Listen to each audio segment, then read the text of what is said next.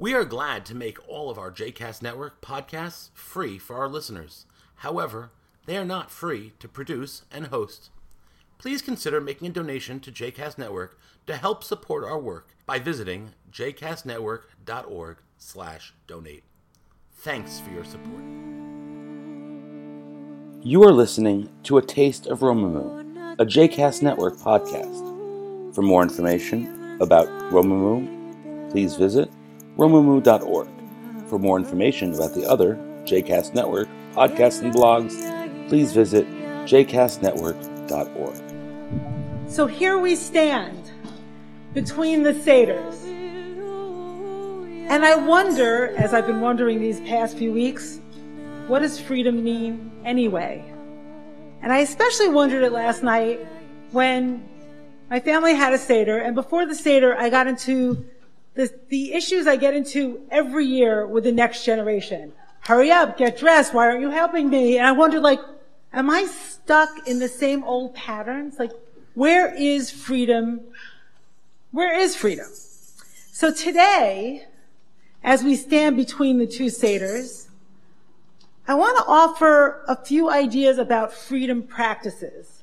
I'm kind of done with abstract thinking and ideas about freedom because they're not getting me very far. And I want to know what can we do? What can we implement in daily life? So if you look at your page, actually let me back up one minute. We're going to read Exodus 12 today. And Exodus 12 is extraordinary because it lists the command for Passover before the Passover holiday actually happens. So the Israelites have their first Passover in Egypt and they're commanded to tell the story before the story has happened, before they've actually left Egypt. What kind of strangeness is this? So to me, what I think is that the fact that they were able to tell the story before the story happened allowed the story to happen. What do I mean? Fake it till you make it. Act like you're free even when you're still in Egypt. Every day, pick some kind of practice that you don't totally believe in, but do it. Go up to that person that you feel like, mm, I don't, they don't like you. You're a little insecure with them. Just talk to them. Just little simple things that are different than what you've done for the last however many decades you've been alive. Okay, that's number one. Number two, so strange. They make a sacrifice. They sacrifice a lamb, right? That's an essential piece of the Passover celebration. And what the, what the rabbis tell us in Midrash, in the ancient commentary, is that the lamb was actually a god of the Egyptians. So they are to slay a god of the Egyptians, right? They are to slay the power of the, of, of the people who had power over them. So I was thinking, what does this mean for us specifically? I imagine that every one of you sometimes wrestles with negative voices. Like, where did these negative voices come from? And in case they came from the place you grew up, right, in case they came from that sort of remnants of oppression, then those are the voices to challenge, right? Those are the voices to slay. As it says in the middle of our Haggadah and in the Mishnah, the second century compendium of um, halachic practices, of legal practices, every single person is supposed to see themselves as if they personally came out of Egypt. Now that's a radical statement. And again, what does it mean? So if you look below number, text number two, I'm just going to read part of it. A wonderful Hasidic rabbi who I never heard of until last week, who lived in Poland in the 19th and 20th century, tells us. So I'm just going to read a few lines. So what does it mean to come out? To see yourself as if you're, to see yourself, I'm sorry, to see your very self, it's atzmo, himself, it's atzma, herself, as if they've come out of Egypt. So what, what this rabbi is saying is that atzmo, atzma means essence. This is an allusion, I'm now three lines down, to the inner divine spark found in each of us. A person must strengthen this holy spark no matter how low a state he reaches. So skip, skip, skip. Turn the page and it says,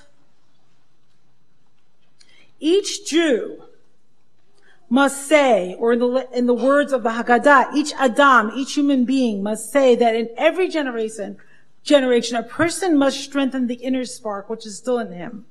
This spark is capable of blossoming and becoming revitalized in the end. So if your own inner spark has become downtrodden, if your own inner spark is a bud, is like a bud that hasn't opened, hasn't blossomed, think about what it would take for that inner spark to become a full-fledged fire. Right? So to go back to those inner voices, right? Silence those inner voices. Challenge them every day of your life. That could be your freedom practice. Okay, one more. I read recently an essay by a basketball player from a team called Jazz. His name is Kyle Korver.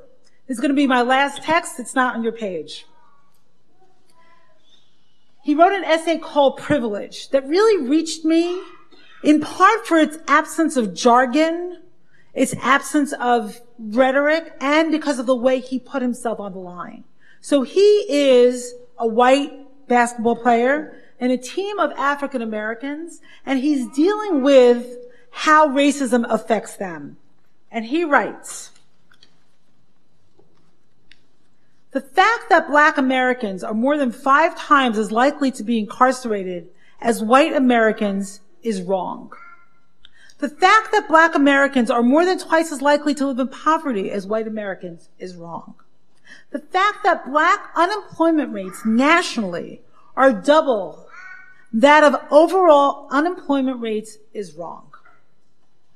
The fact that inequality is built so deeply into so many of our trusted institutions is wrong.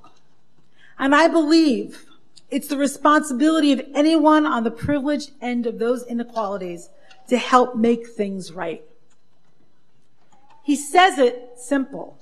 He names what he sees. He lets it affect his heart and his life. Each day, each of us sees suffering. So I want to call us out not only for the suffering inside of, of us, for the impression inside of us, but for the suffering we witness every day. And ask us as a practice to name it, to articulate it. It could be to a partner. It could be to a friend. It could be in an essay. The next freedom practice is how you address it. But I think starting by telling that story is crucial. So I invite you to implement these freedom practice into your life. Fake it until you make it, right? You may not believe it, but you can do it from the beginning. Silence those voices that sort of limit or dull the light of your own spark. And finally, witness, name, Tell the story of the suffering that you see every day.